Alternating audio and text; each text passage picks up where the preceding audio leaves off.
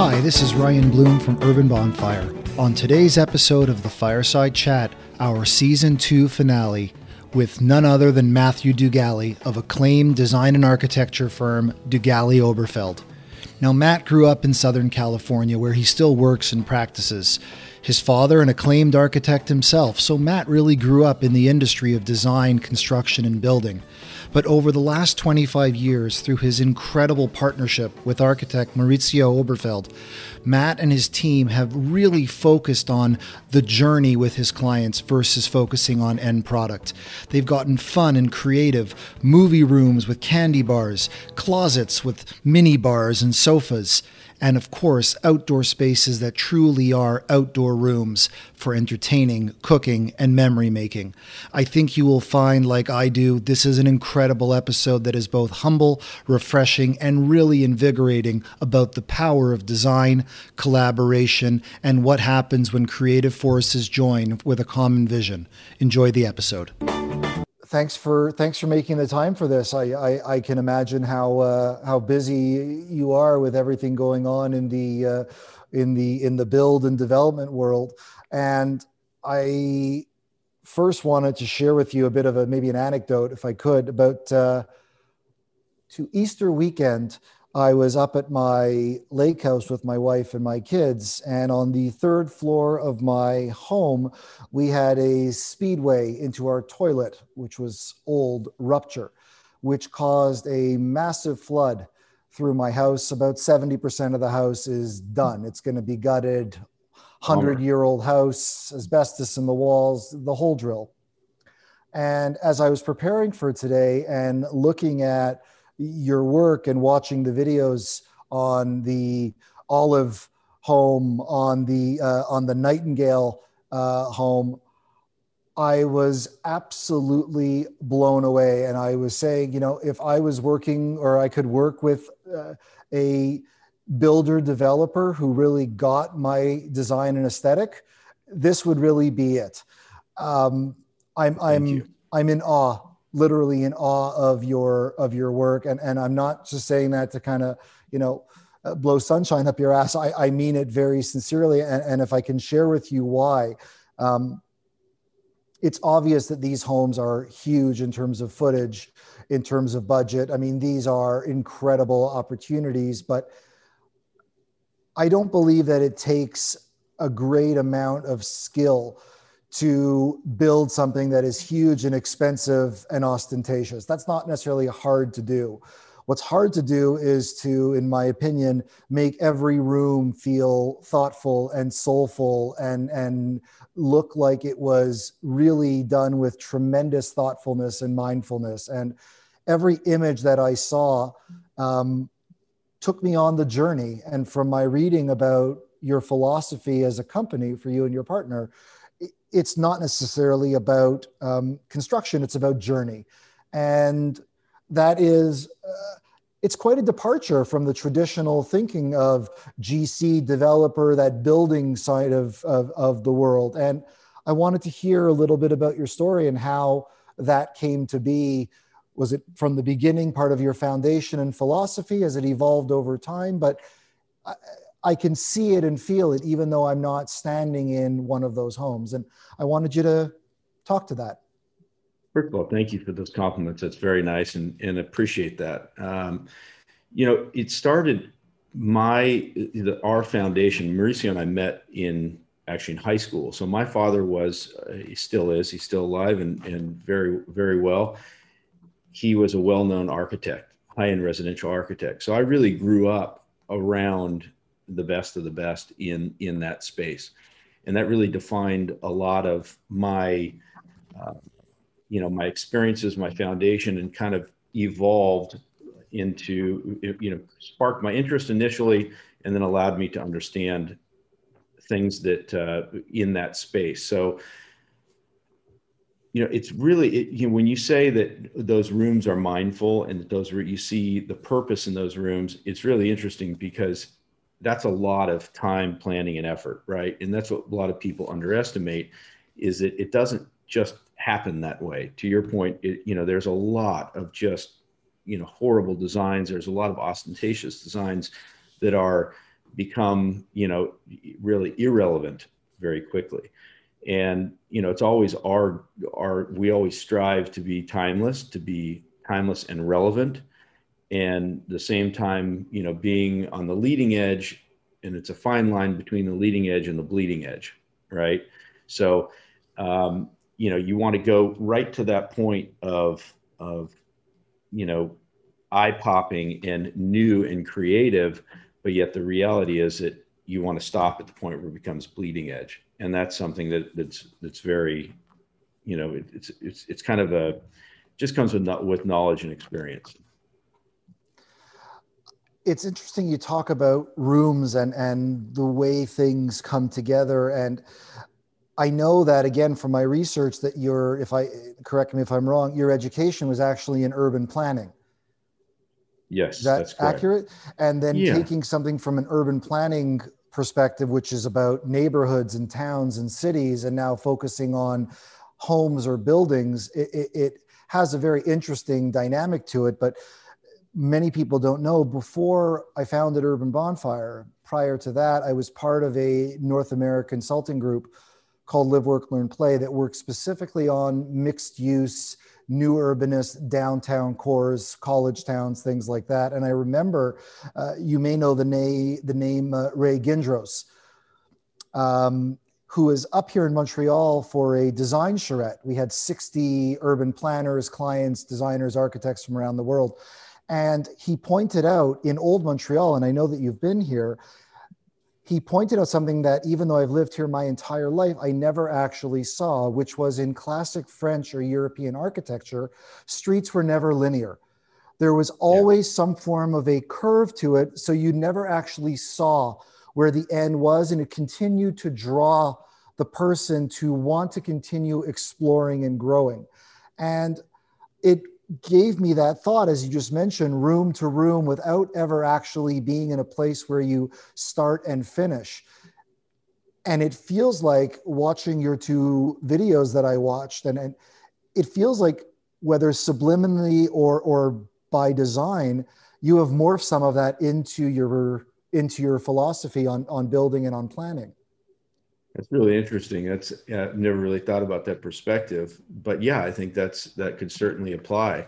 You know, it, it's interesting that how these spaces relate to each other, right? And it's interesting how uh, they flow together, and all of those things are relevant to the success of of a project.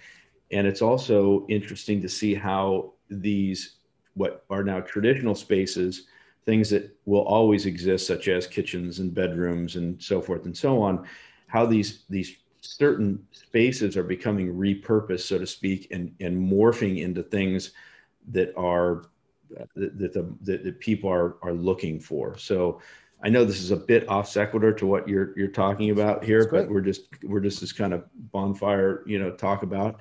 Totally. We we were I was giving a tour of a of a project yesterday that we have just recently finished in the Hollywood Hills. And one of the, the key components is the closets. And the closets are becoming destinations, and the closets are becoming something other than they're becoming uh, something other than just storing, you know, goods and storing clothes. The mat, the you know, the primary uh, bedroom closets are becoming experiential, right? And they've got now sofas in them and they become more boutique esque and they, they become more uh, warm and comfortable and they've got you know a mini bar and they've got you know these other these other portions. And so there's it's interesting to see how uh, to your point and i'm trying to tie it back to to your point which is that one space leads to another and it, you walk in it was walk into the primary bedroom then walk into the primary bathroom and then flow into the primary closet and that becomes you know a a you know uh, they relate in that in that way if that makes any sense. It, it makes complete sense and and it, it leads into two things that i really wanted to talk to you about. One is the the changing consumer or client psychology about what a home is and is not. Yeah you know it's it's interesting. You know the last 18 months have have been extremely challenging for all of us. And I, I think that I've just sorry to interrupt you. I've just lost your oh. video feed for some reason. Oh, just lost my video feed for some reason. Yep. Can you have Josh? I don't know. Where can you still hear me? I hear you great. And we can oh. continue, oh. it's it's it's perfectly okay. But uh, yeah, we've lost it. So if you could, yeah, bring it. So I'm sorry. Get back to that other question. You were saying. Yeah, really, just understanding as you've been doing this for for you know a number of years, and and also the fact that you know your your your being around, as you mentioned earlier, your father also in in architecture. Um, the I think the the definition or lack thereof of what a home or what certain rooms are are are not defined by is a very moving scale. Um, and would love to hear you mentioned closets as one. You know, the traditional closet is you know it's where i hang my clothes and i put my shoes now it's as you just mentioned completely different can you pinpoint or talk about just arbitrarily some of the other areas you've seen dynamic shifts in demand, request, things like that? Yeah, it's that those that's a great question, and that's that's an interesting topic that we we mash mash around here, and it, it's interesting how quickly those things typically trends go very slowly, and and they they they roll they roll against you know, against one idea to the next. The last 18 months has really transformed and sped up kind of these monumental changes because of the, you know, because of COVID, because of, um, you know, the isolation that people have experienced and because of the, uh, you know, amount of time that people are spending in certain areas working from home has been a huge mm-hmm. transformation for people. So specifically, uh, you know, home offices, home entertainment, and more specifically, uh, you know, people are looking for ways to stay at home longer. And what we've seen is, you know, the the home entertainment. It's interesting because, you know, we can now stream movies. You know, in the U.S., a lot of movie theaters uh, chains are shutting down, sure. and so the studios are now streaming almost immediately as soon as a movie is done with production. You're able to purchase it. Mm-hmm. So the experience of of converting what might be a, a, conventional living room, they're converting that into an entertainment room. I think people are looking for less formal. I think people are looking for more, um, you know, communal gatherings with the family. Um, kitchens are are, you know, you're you're seeing a lot of working kitchens and you're seeing a lot of pretty kitchens, and mm-hmm. those pretty kitchens are typically more adjacent to uh, there's a place for cooking and there's a place for enjoying, right? In it.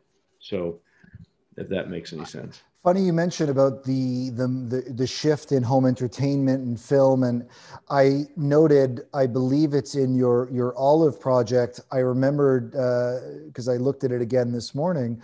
There was a a candy and snack sort of bar in yeah. one of the elements and i and i i actually said my four year old who just loves uh, candy and snacks would have you know jumped at that but to that point is that now saying the home is replacing or these rooms are now replacing the movie theater experience where i would go and get my popcorn and my candy and now i'm doing i'm i'm able to create a similar experience at a different level of scale I think that's I think that's accurate. Yeah, I think you're seeing a lot of things being brought into the home that were, you know, you would have to go to a movie theater, for example. You would have to that's being brought at home.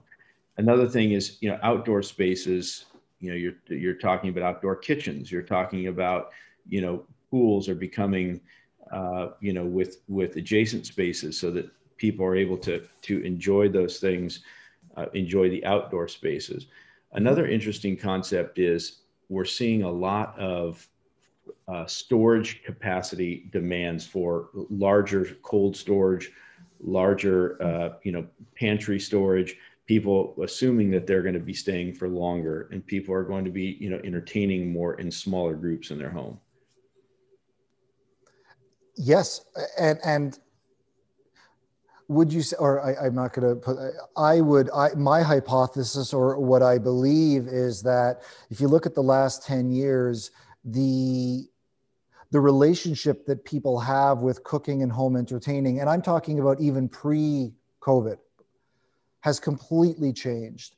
access to ingredients, access to recipes and techniques. Where, and I often proclaim that it's it's almost cooler to you know have people over and cook than it is to go out it's more fun and people now have access to every aspect of what is needed to create that wow factor and cooking is fun. Chefs are rock stars. They weren't 20 years ago. You know, when we were kids, a celebrity chef was basically Julia Child and then Wolfgang Puck sort of. And now today, it is a genre that is something that is completely mainstream. And I think that has been one of the compelling factors that has changed people's relationships to the definition of what a kitchen actually is in both indoor and outdoor context. Absolutely. I agree with that. And it's to your point, the you know the way that people are cooking, and this is not you know let's keep in mind that this is this is not just for you know mega mansions. This is not for mm-hmm. extreme. You know these are this is for all spaces really. I mean we're looking at, at trends in small spaces. We have some involvement in in some some small modular spaces mm-hmm. and you can be really really effective i mean modern technology has allowed for you know what you can spend you know fifteen hundred dollars on a on a stove and oven and stove is actually quite high quality as you know mm-hmm. for sure. being in your space. It, it's very true and, and it's getting and you know the the fact that we had this flood has now had me looking at my ground floor and i'm was telling my wife sarah who's who's uh, who's a yoga teacher um, who's now also as you said earlier working from home with her studio uh, closed.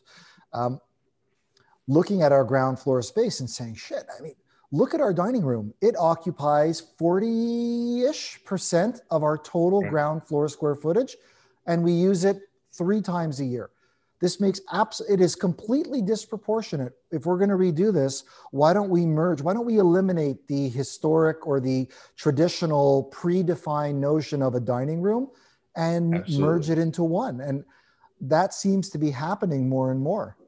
Hundred percent. I mean, the living room is a perfect example. Is almost an antiquated space. The living room is is going away as we knew it, right? I mean, the living room was a place that people would it would you know set up set up their you know the the holiday events, et cetera, et cetera, and that's when you only use it. Dining room is also very similar to that. Dining rooms have, have they used to be a separate, isolated space that right. would actually aggregate and and fragment a floor plan. And to your point at your house now they're becoming integrated into the family space.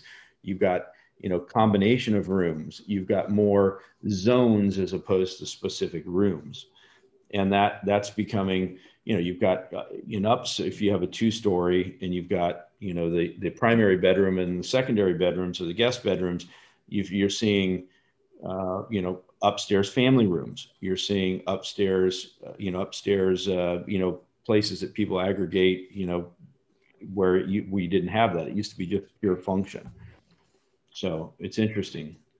And in the same way that we are seeing that um, that blurring of def- definition on rooms, it, it leads me to something that I wanted to talk to you about, which is also a blurring or redefining or, or diminishing definition on professionals.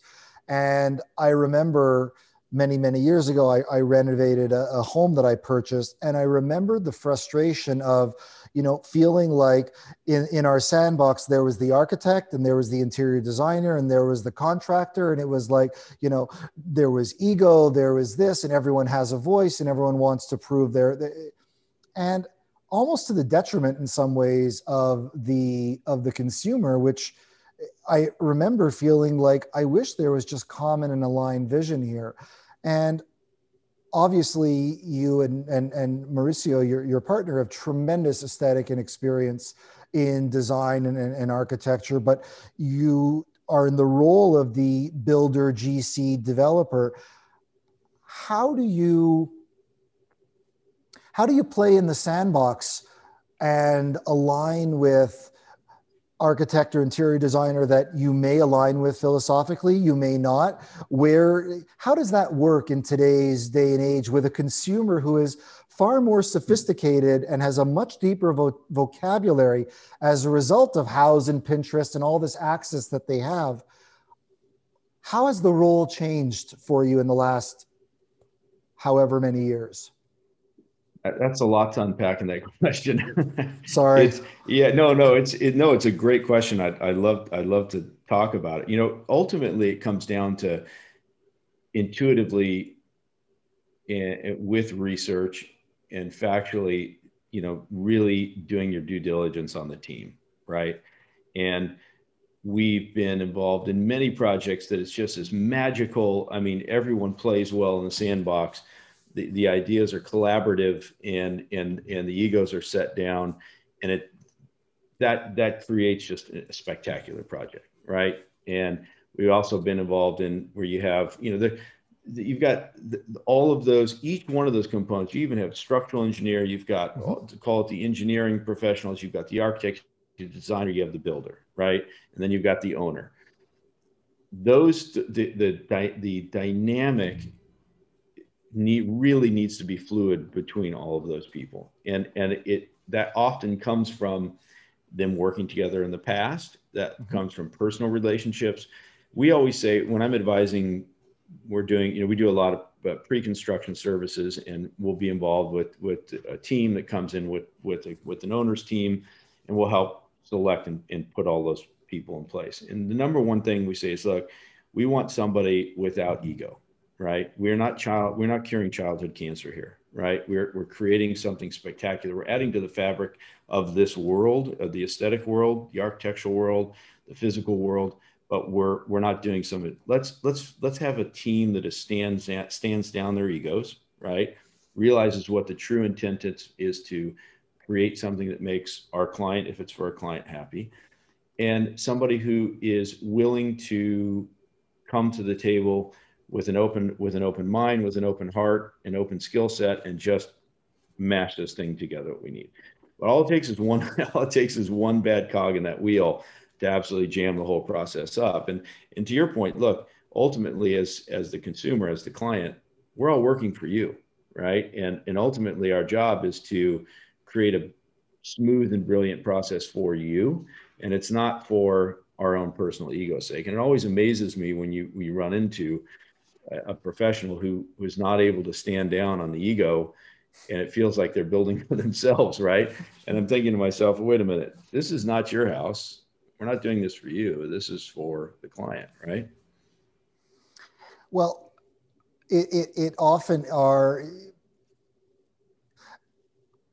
I can see it in some ways as, as an orchestra. You can have incredible people in string and percussion and all these different types of things, but without a conductor who, in their mind, can see or envision what that piece of music is supposed to sound like for the audience, they're very isolated areas. And, and I wanted to talk to you because it brings up something else. The, the, for, again, from what I, uh, in my research, you and your partner having this, uh, if I understand, yin yang like relationship between the form function part of space and the, the design, the luxurious aspect of said space. And how do those two come together? And, and when are they at times in opposition, which stirs creative debate or, or you know, rich discussion?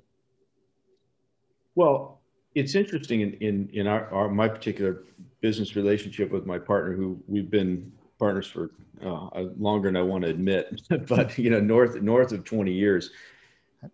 We definitely have we de- you, you definitely everyone has their their strong suits right? And that that is what allows us to to have such I mean we we've never been in a physical argument in 25 years ever once. So I think that's important and that's very rare.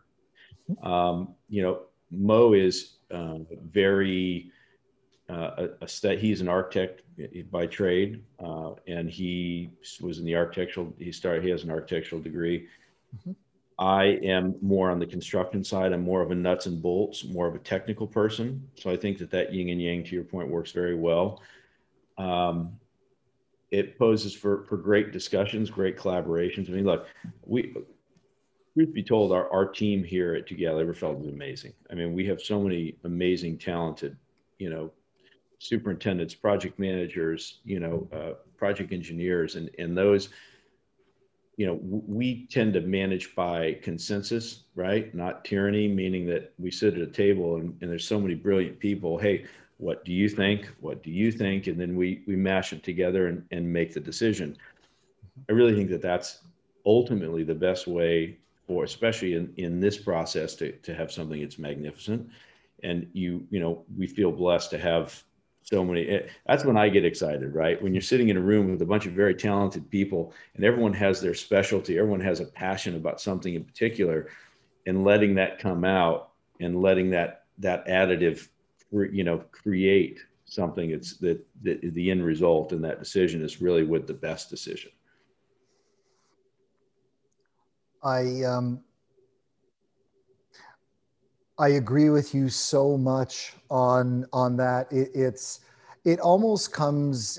It, almost feels some way like like a parent and and watching you know a child experience or have a success or or you know win something it feels exponentially better than anything that i could experience myself i, I friday night i was home late uh, got an email from from a client of one of our dealer partners in Northern California who wrote to me directly to tell me what an incredible experience she had had with one of our account managers who's fairly young, fairly new to the company. He's been with us about mm-hmm. six months and took the time to wrote, write a five paragraph email talking about she's been in sales, she's worked with companies, she's really tough on people, and how the experience was remarkable. And he was patient and nurturing and helpful. And it was one of the great moments of my, literally, of my career to get that because it just feels, it just feels incredible. It feels like the it's investment, in, it, it, it, it, changes everything. Yeah. It, it's, and and the and really the the I I know that feeling and I agree with you and and the really the gratitude for that to the point of the collaborative process, that's when the spark goes off, right? And you're like, wow, this is, you love to see somebody who is growing and somebody who's adding and somebody who's able to make the process so much more spectacular. And that Great. it is, I mean, you know, I, that's what I always say to my kids. Like, I, I, feel a lot better when you guys win a tournament than anytime I ever won a tournament. You know, I mean, it, I, I, love it when you're when I see somebody go out and, and run and and you know ex, ex, succeed. I want to shift gears and talk about the outdoor space uh, philosophically and, and in your projects with a little bit more uh, uh, detail. And I acknowledge that you know being in in Greater LA or Southern California affords a level of outdoor use that is not common in most other uh, geographic areas in, in North America or otherwise. But I still believe that there has been a, a, a, shift in people's relationship to the outdoors, how much they're willing to invest in it, design with it, use it. And I think that has to do with a, a lot of features and factors. One are, you know, uh, improvements in technology and building material for outdoor products. I mean, 10 years ago, there wasn't a flat screen that would emerge from, you know, the side of a wall. But yeah. I want to speak with, with, you know, having done this for as long as you have, can you see or track or note differences in the your client's psychology around the outdoor space and outdoor rooms now versus where it might have been at the beginning of your of your career? Yeah that's that's a great that's a great question great concept. It definitely have we've seen a, a change. Definitely be you know I remember, you know, 20 years ago, it was essentially a gunite pool, which was a square that had some patio space around it, and you'd had you had some chairs around it, right? And maybe we had a, a fountain that was associated with it. Mm-hmm. Uh, you know, technology has a lot to do with it, right? I mean, just something as simple as outdoor heaters.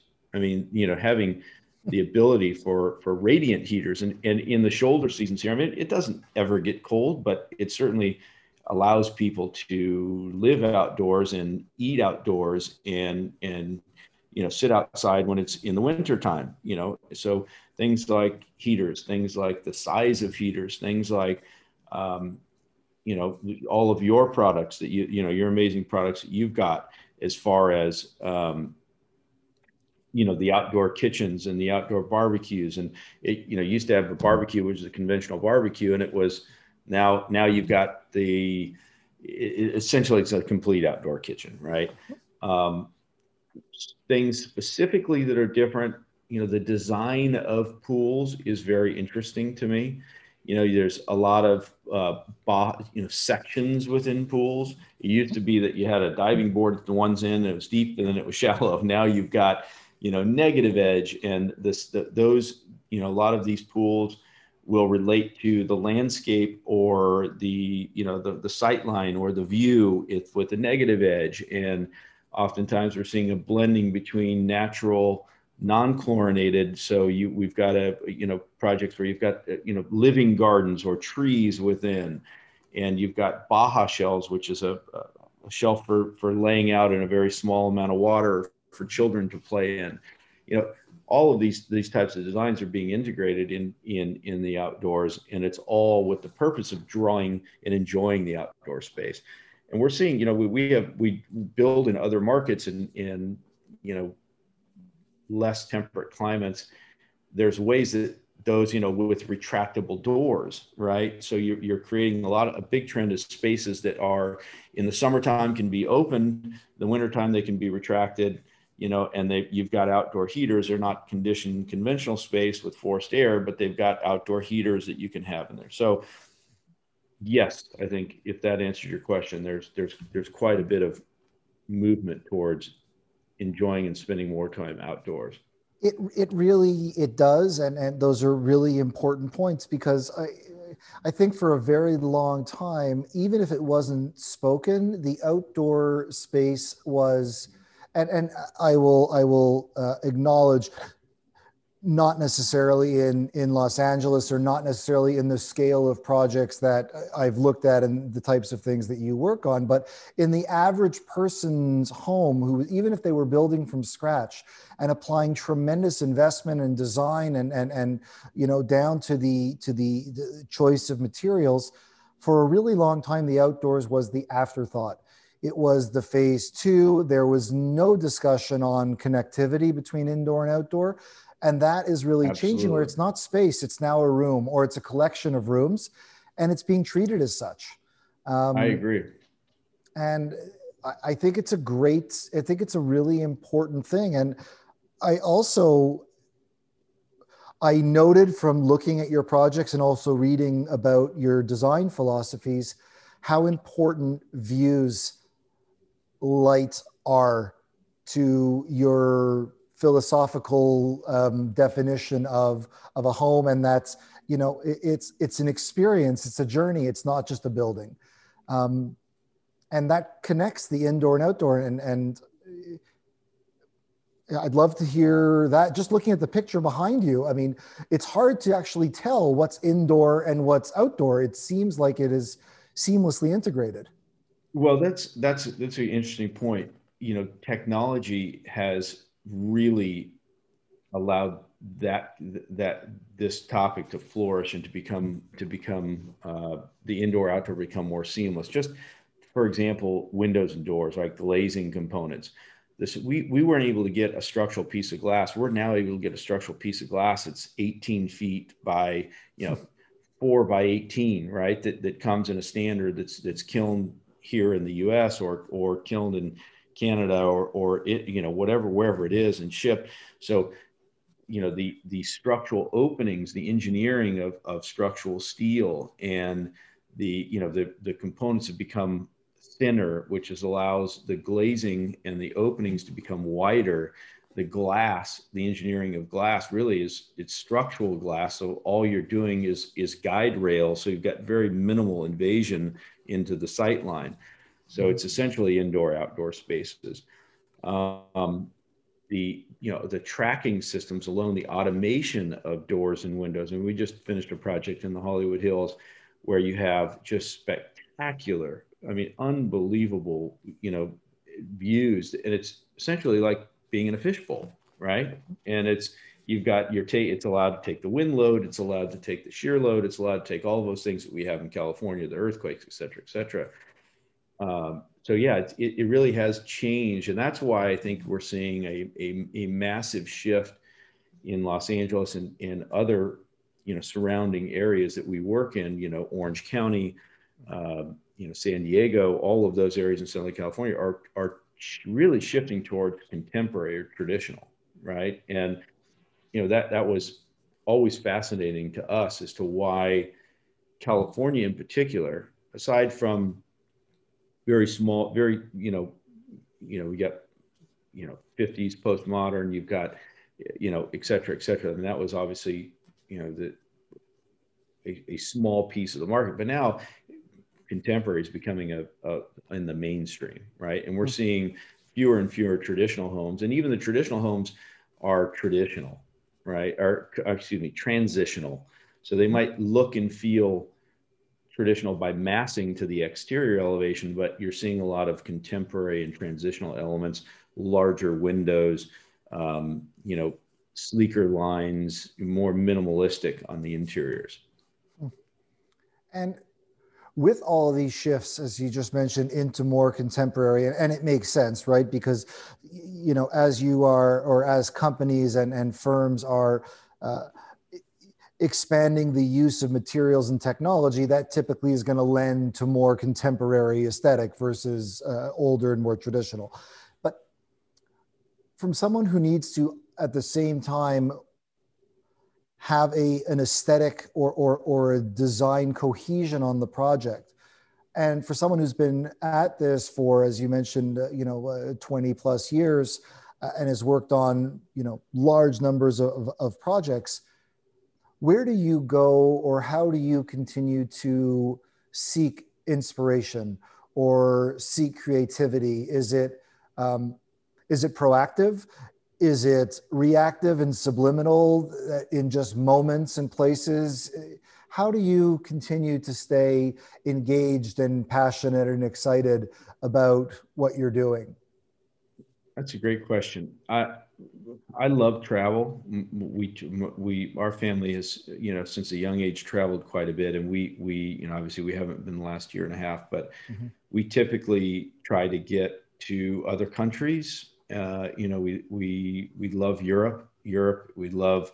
You know, the, the contemporary forms are amazing in Europe, right? You, you you actually think about Europe as old world cities, but if you really dig deep through the layers, there's so many. They're, they're transforming those traditional, you know, thousand year old building to all contemporary on the inside, right? Italy is a perfect example of that. Um, I'm always inspired. I find that research is so much easier today in today's mm-hmm. world with technology, right? You can build a lookbook on, you can go on a wide variety of, of you know, social media platforms, build a lookbook in and get so much done in, in, you know, two hours. Whereas 10 years ago, you know, you'd, you'd hand, you know, we'd say to clients, Hey, look, go through your magazines, right? right? Cut them cut out. out these pic, cut the cut sure. the pictures out. Yeah, of course. And or go through these books. We we had a library here you know, of of books, and we'd say, hey, just come and check them out, and and you know, give us inspiration, so forth. So I, I and I think that's also part of what's creating such quick and unbelievable advances, and quite frankly, better products with architects and architects and designers today is that all of these brilliant ideas are shared right? So easily. I mean in a matter of you're you're across the world and and you can come in and really get a true dive and feel into our product taste and and what's going on.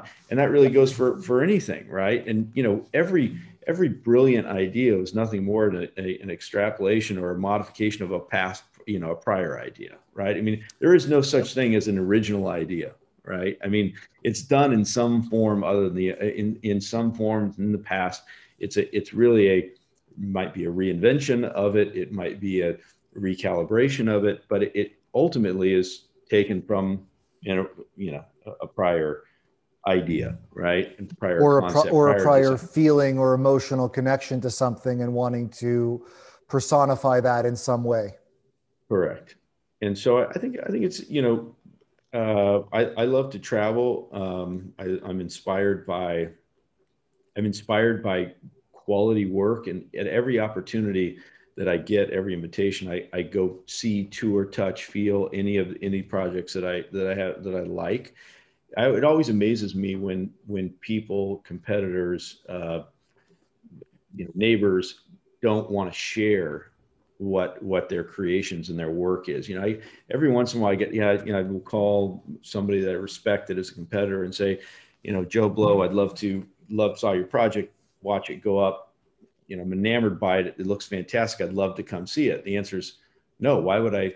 No, we don't want you. You know, taking these. I and it just fascinates me, right? And, and we're the we're the exact opposite. Please come. Let's share. Let's talk about it let's work through this. I would love to share anything. I'm happy to share any of the resources with you. I think that is a philosophical, philosophically, that just is someone or a firm that emotes a level of, of confidence um, that, yes, you're absolutely right. And, and I, I, I feel very, very similarly. Um, I think it's really important. I really do. I think that, uh, as you said, eh, what we're really doing in, in the design and technology world is we're layering, you know, something we can make better, smarter, faster, more personal. And that's really what we're ultimately doing. Yeah. Can you, is my feed good now? No, you, you, you, you, went, uh, you went, went uh, dark again. went dark again. Sorry. It's all right. Oh, the, our internet keeps having some issues. Ah, there we go. There, now you're back. That's cool. I was better looking in the other. I was better looking in the other. I um. I, I've really, really enjoyed our conversation, and I am uh, I'm enamored by your work. It, you know, it, it really is looking at the type of spaces and, and the thoughtfulness of the rooms and you know even if i could extract three or four of them and amalgamate them into my 1800 square feet it's it's philosophically and aesthetic wise it, it's it almost is like there's been a subliminal extraction of what I would envision as the journey of the the four walls that I consider my home. I'm uh, I'm really I'm incredibly uh, respectful and uh, enamored. I, I think it's it's gorgeous. Well, well, thank you. And coming from somebody like yourself, that means a lot, and I really appreciate wow. that. So when you when you get to when you get to, over here to Los Angeles, please reach out. Love to. I uh, will. Uh, I would absolutely love to get a tour of uh, any of your projects, and if for and I'm sure I'll be in LA before you're in Montreal. But uh, if the uh, if that uh, if travel gets you to Montreal, whether it's on business or with your family, it would be my absolute honor to give you a bit of a tour of old Montreal and some of our uh, incredible architecture and restaurants, it would be uh, it would be my great my great pleasure to do that. Thank you very much. I might take enjoyed you. The, I enjoyed our I enjoyed the time. Thank you for uh, thanks for investing the time. I really do appreciate it. Thank you very much. Be well. Talk to you soon. You got it. Thanks for listening to this episode of the Fireside Chat with Matt DuGally of DuGally Oberfeld. I think you'll agree he kind of breaks the mold of the term builder there's creativity, there's fun, it's different. It really is, as he says, all about the journey. And there's a playful, fun youthfulness to his approach to things. Certainly the kind of builder I would want to talk to if I was building or envisioning the house of my dreams. I want to thank our incredible audience who's joined us for this amazing season on the Fireside Chat. We've had the privilege of speaking to some of North America's most esteemed architects, builders, designers, landscape firms, and experiential retailers. Get ready, we're just getting started. Season 3 is coming up early in 2022 with an entire schedule of new, incredible guests talking all about the outdoors, creativity, and the inspiration around living and congregating in outdoor environments. Thanks so much for joining us on the Fireside Chat, and we'll see you soon.